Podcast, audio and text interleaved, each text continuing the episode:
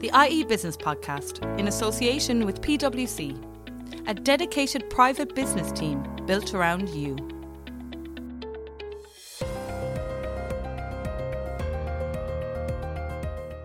Hello there, and welcome to the IE Business Podcast in association with PwC.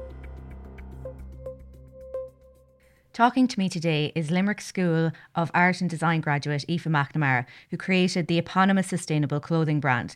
Before setting up her company pre COVID, Aoife worked in the top two fashion capitals of the world New York, where she did an internship with Marc Jacobs, and Paris, where she got a job with PR firm Rainbow Wave during Fashion Week, all before she turned 25.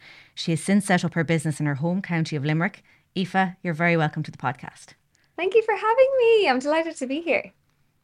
Well, I don't think I'd be the only one after hearing all that to ask why did you decide to come back to Ireland to pursue a career in fashion after New York and Paris?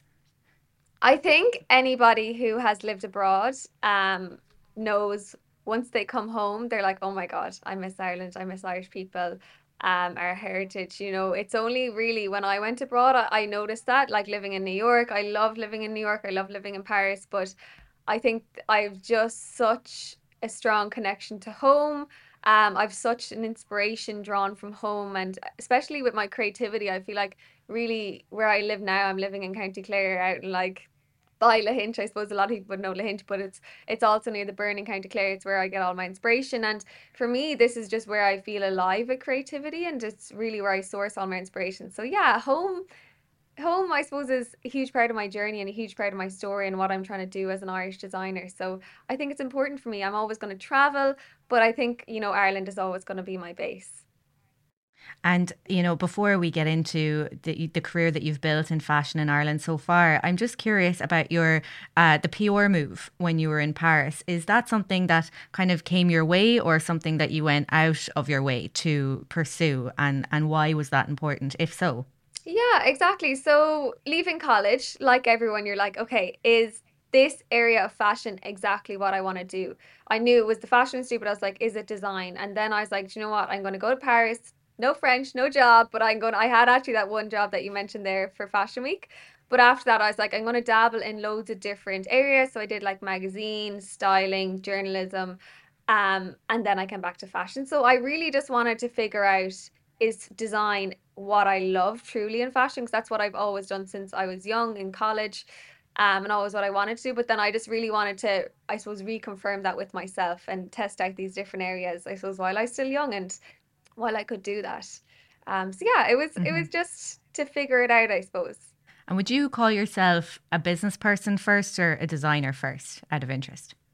I would say a designer, but I actually think oh, since starting a business, I would you have to be a business person first. Creativity comes second and I hate to say that, but it's the fact of it. I feel like you know running a business you're wearing 5000 hats. Um so sometimes you know you have to i suppose you have to be that leader you have to be the business person first and then you have to make time for creativity and i actually find that really hard in the first year when i started up the business because i was like I, I need all, I, I was so used to having so much flexibility around my time and creativity and I suppose once you have a team and once you have a million other things to do other than just design, um, then yeah, you really have to be really tight with your schedule. But I've learned that over. I'm four years on now, so I've I've figured out where where I can have my creativity. So it's really when I'm working from home, I have my creative days. Um, like today is one of my creativity days, and I really block off time in the morning. Um, to have those no phone, no distractions. So yeah, it's really figuring out when you have to be that business person and when you can be that creative person. Mm-hmm. And to set up your own company with your own designs, do you think you have to have a business mindset, eh, like not only in Ireland but elsewhere in the world, or you know, is that kind of a unique to Ireland? As the fashion industry not, um, I don't know, has it not evolved enough yet, just for people just to be designers? Do, do you have to have that business piece in order to get your get your designs out there? Really? Yeah, I think everybody has to have, if you're going to start a business, you have to have a bit of, you know, a bit of, like, not a bit, a lot of understanding of business in you. I think it's so incredibly important. I was very fortunate that my father has a business, my sister, two sisters have a business.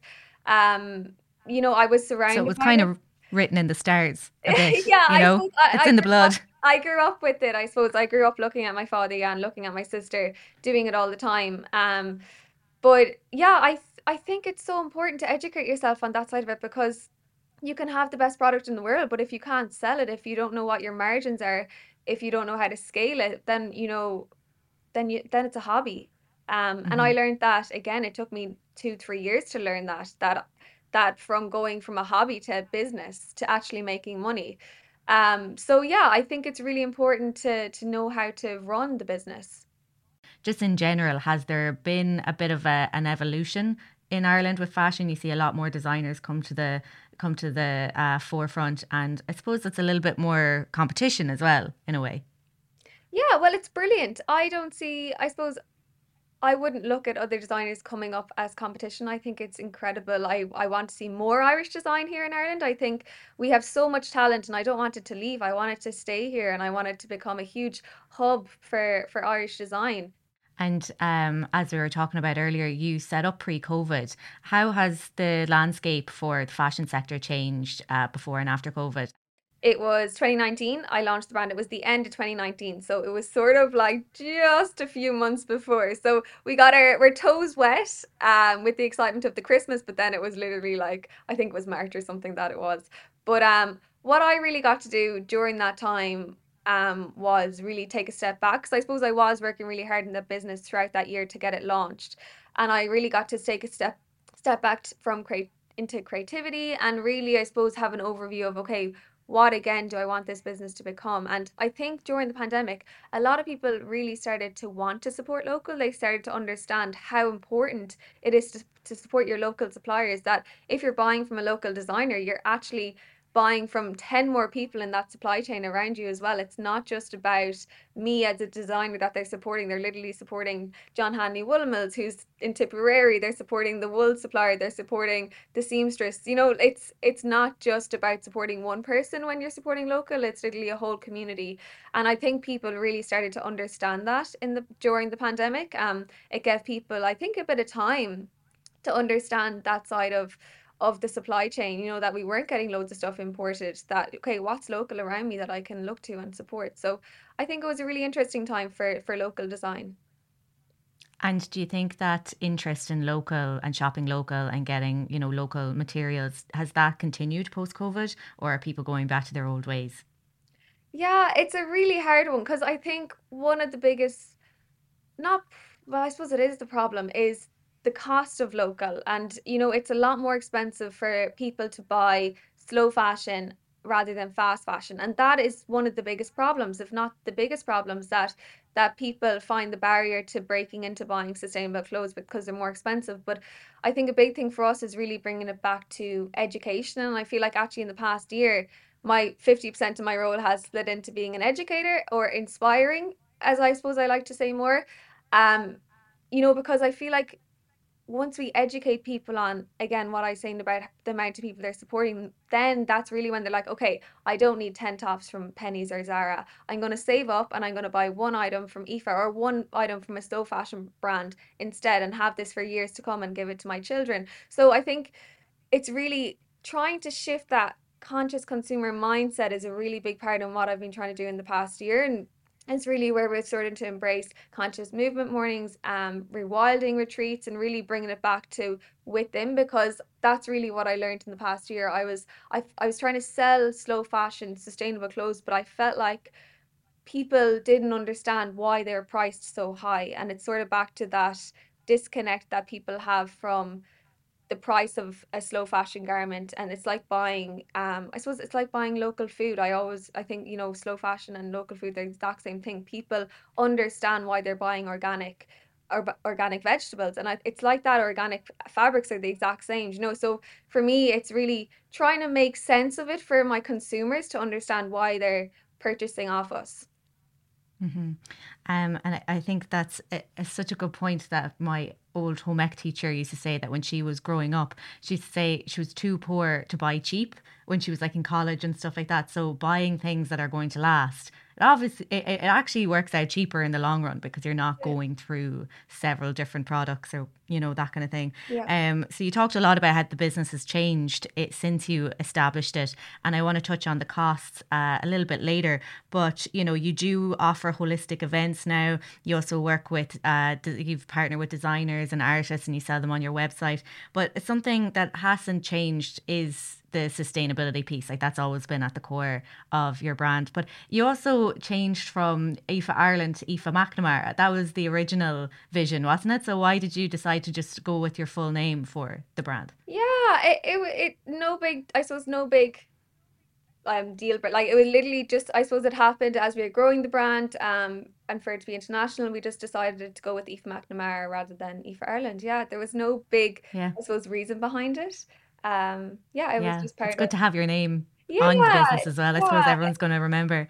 Yeah. Um, but yeah, so on the on the sustainability piece, um, congratulations by the way. I know that uh, you just received B Corp certification, uh, being the first fashion brand in Ireland to do so, uh, if I'm if I'm not mistaken, um, which is an international recognition for environmental and socially conscious business businesses. Um, but the thing is, I'm sure being sustainable, as you said, has set you back. Like quite a bit in times due to costs and that kind of thing. So why is it important to keep that part of the business? Like, would you ever just decide to maybe become a little bit less sustainable, get uh, cheaper, pro- uh, you know, cheaper products, especially with inflation? Like, I mean, it is. I I I would imagine that it has cost more to be sustainable.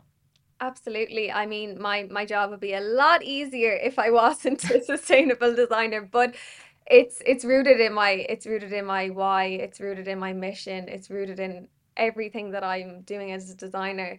It's not just about for me it's not just about being a sustainable brand because it's cool or important for marketing or anything like that. At the moment for me it's literally the reason why i started the brand back in 2019 i i suppose i've worked for international brands all over the world and i really just wanted to make change. I was i can't like when I figured out that the fashion industry was the second biggest polluter behind the oil industry in the world, I just I couldn't comprehend why we're still producing fast fashion. Like why why is that happening? I was like, why aren't brands making change? Why aren't the government making change? Why is this still happening? So for me it's rooted, I suppose, from an emotional spot.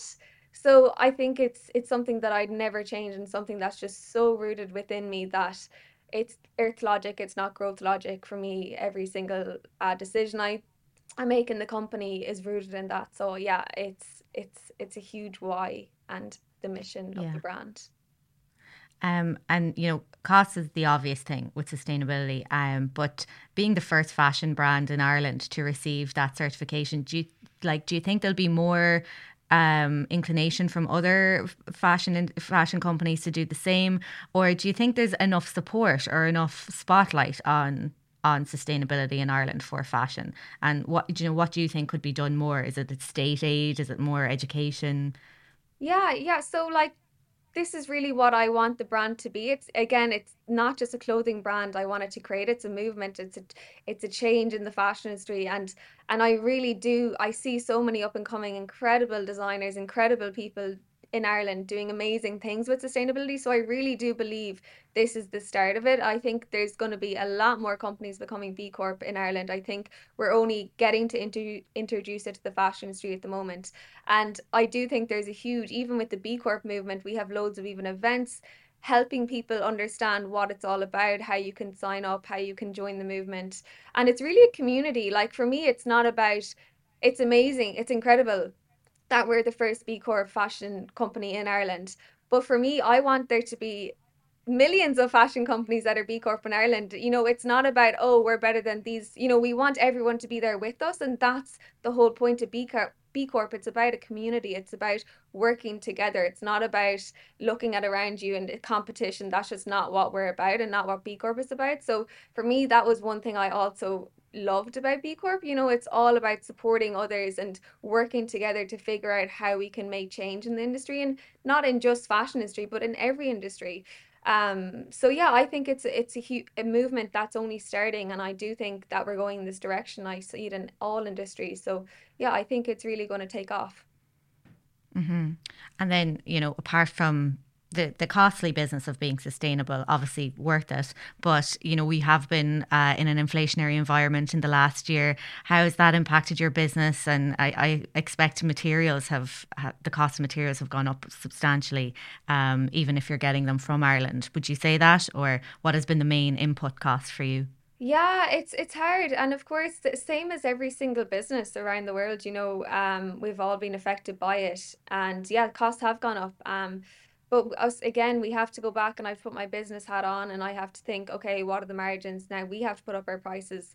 Um, but I I think you know it's we're all in the same boat, you know, when it comes to inflation, and we just have to do what the margins, I suppose work and what way it tells us to work. Um, so so yeah, it's definitely challenging, but I think a lot of businesses, all businesses, are in the same boat. So we just need to figure it out and get through it.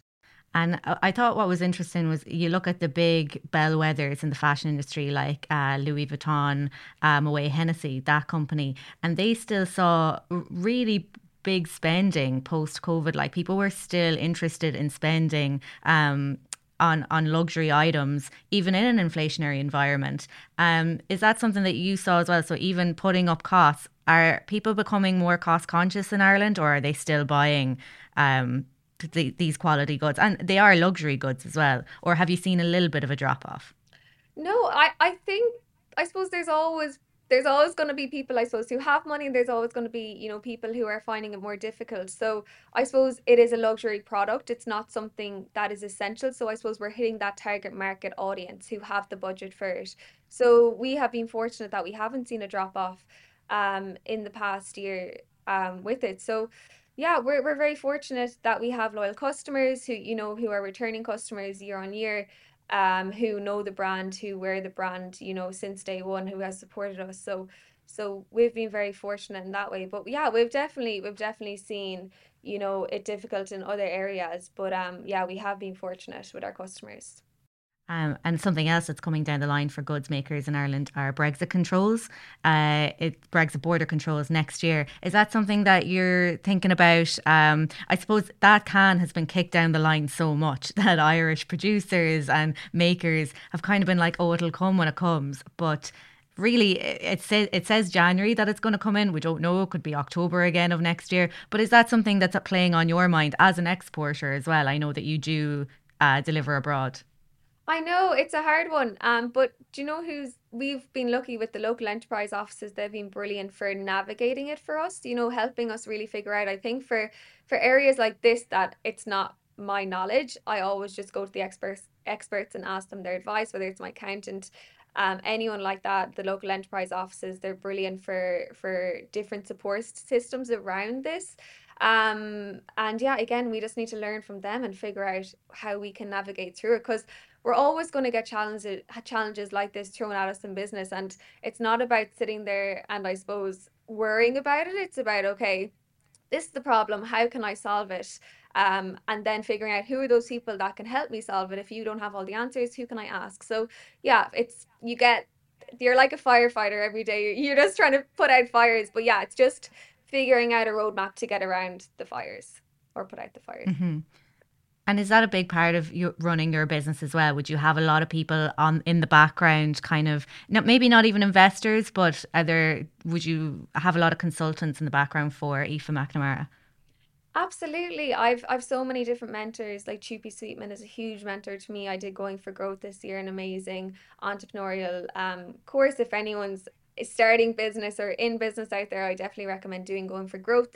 Um, but yeah, I have loads of different mentors, and like that, you sort of call on different people for different areas, and they're so incredibly important. Like you can't do it alone, and you know being an entrepreneur can be lonely sometimes but so it's so important to have those different people that you know in your network that you can call upon in all these different areas. And yeah i have a huge support system behind me.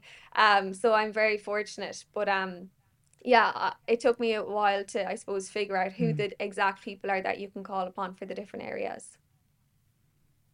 And in terms of you know, financial support, would you ever look at a further investment or getting investment, growing the business a bit more? Yeah, so we've never gotten any investment to date. Um, definitely something we would look at not next year, but when we're going, say, to the US, I think it's something we might look at.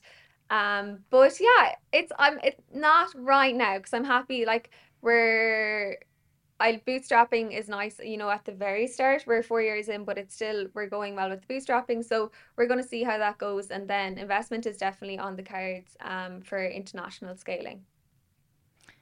Great. And you hinted at my next question is what's next for Aoife Ireland? And so I thought, you know, maybe expansion in Ireland, but you mentioned the States there. So what's the plan for the US? Yeah, so the the next year we're really planning on um, going into wholesale in Ireland, and it's something that we've never done because I I suppose it's, I always, like when you start a brand, it's your baby. So you're like you're so conscious in where you put it, and we've done amazing, incredible pop ups around Ireland to date, which I suppose I've really gotten to curate the space. But something I really want to do in the next year is, you know, leave it off into wholesalers like giving your baby away. But really, I want to try that next year, and that's the big vision for us. And then um, we're going, um, we're looking into European countries for wholesalers, and then the US. Um, yeah, is is on the roadmap. So yeah, we we have like a few different steps to get through, but US is is the trajectory, which is exciting. Oh wow! And I know you operate, uh, you run the business out of Aoife, Aoife McNamara's cottage in Limerick. So can you imagine an Aoife McNamara cottage in Times Square, New York? Just this little, little cottage covered in flowers. I know. Would you believe we actually did a talk in uh, Paris? One, one of my mentors, actually, Ashley McDonald, incredible lady. But that that was like their vision for the brand. They were like, "Oh my god, imagine a, a, little cottage in New York, in Brooklyn, or somewhere cool like that." You know, and it's incredible to think that the cottage is so resonated with the brand at the moment. You know, even like our, it's our it's obviously our home and we love it. Um, but yeah, to have that heritage, you know, as our building, as our as our home, we're so we're so delighted to be able to have that and. Yeah, exactly. Be able to bring that to New York, that would be incredible. Imagine mm-hmm. And I suppose, like in Ireland, what would you want, uh, or what do you need to be able to expand your business? Um, you know, let's talk about, let's say, the recent budget. Was there enough there for small businesses? Do you think? I know that there was a two hundred and fifty million package that no one really knows what's in it. You know, uh, for small businesses. Uh, so, do you think there's enough support there uh, to grow grow businesses like yours? Yeah, it, it's like since day one, I have been very fortunate with local like local enterprise office in Limerick have been so incredibly good to me. Um, so since day one, we have gotten great support. Um, and even Enterprise Ireland, who were that would be our next step. Um, we're going to be looking at them. So yeah, I think there is. It's hard to get. You, you know, like you nearly the time that you have to put into it. Sometimes you know because you're so busy with you know doing ten thousand other things um, it does take a lot of time, but I think there is so much support there for for businesses. You just have to put in the time to, I suppose, be able to get the mentoring and be able to get the budgets or the different grants um, that are available. But yeah. when you put that time in, they have incredible stuff for us. Well, Aoife, it's been a pleasure talking to you today. Thanks so much for coming on the IE Business Podcast. Of course. Thanks for having me. Join me for another episode of the IE Business Podcast next week.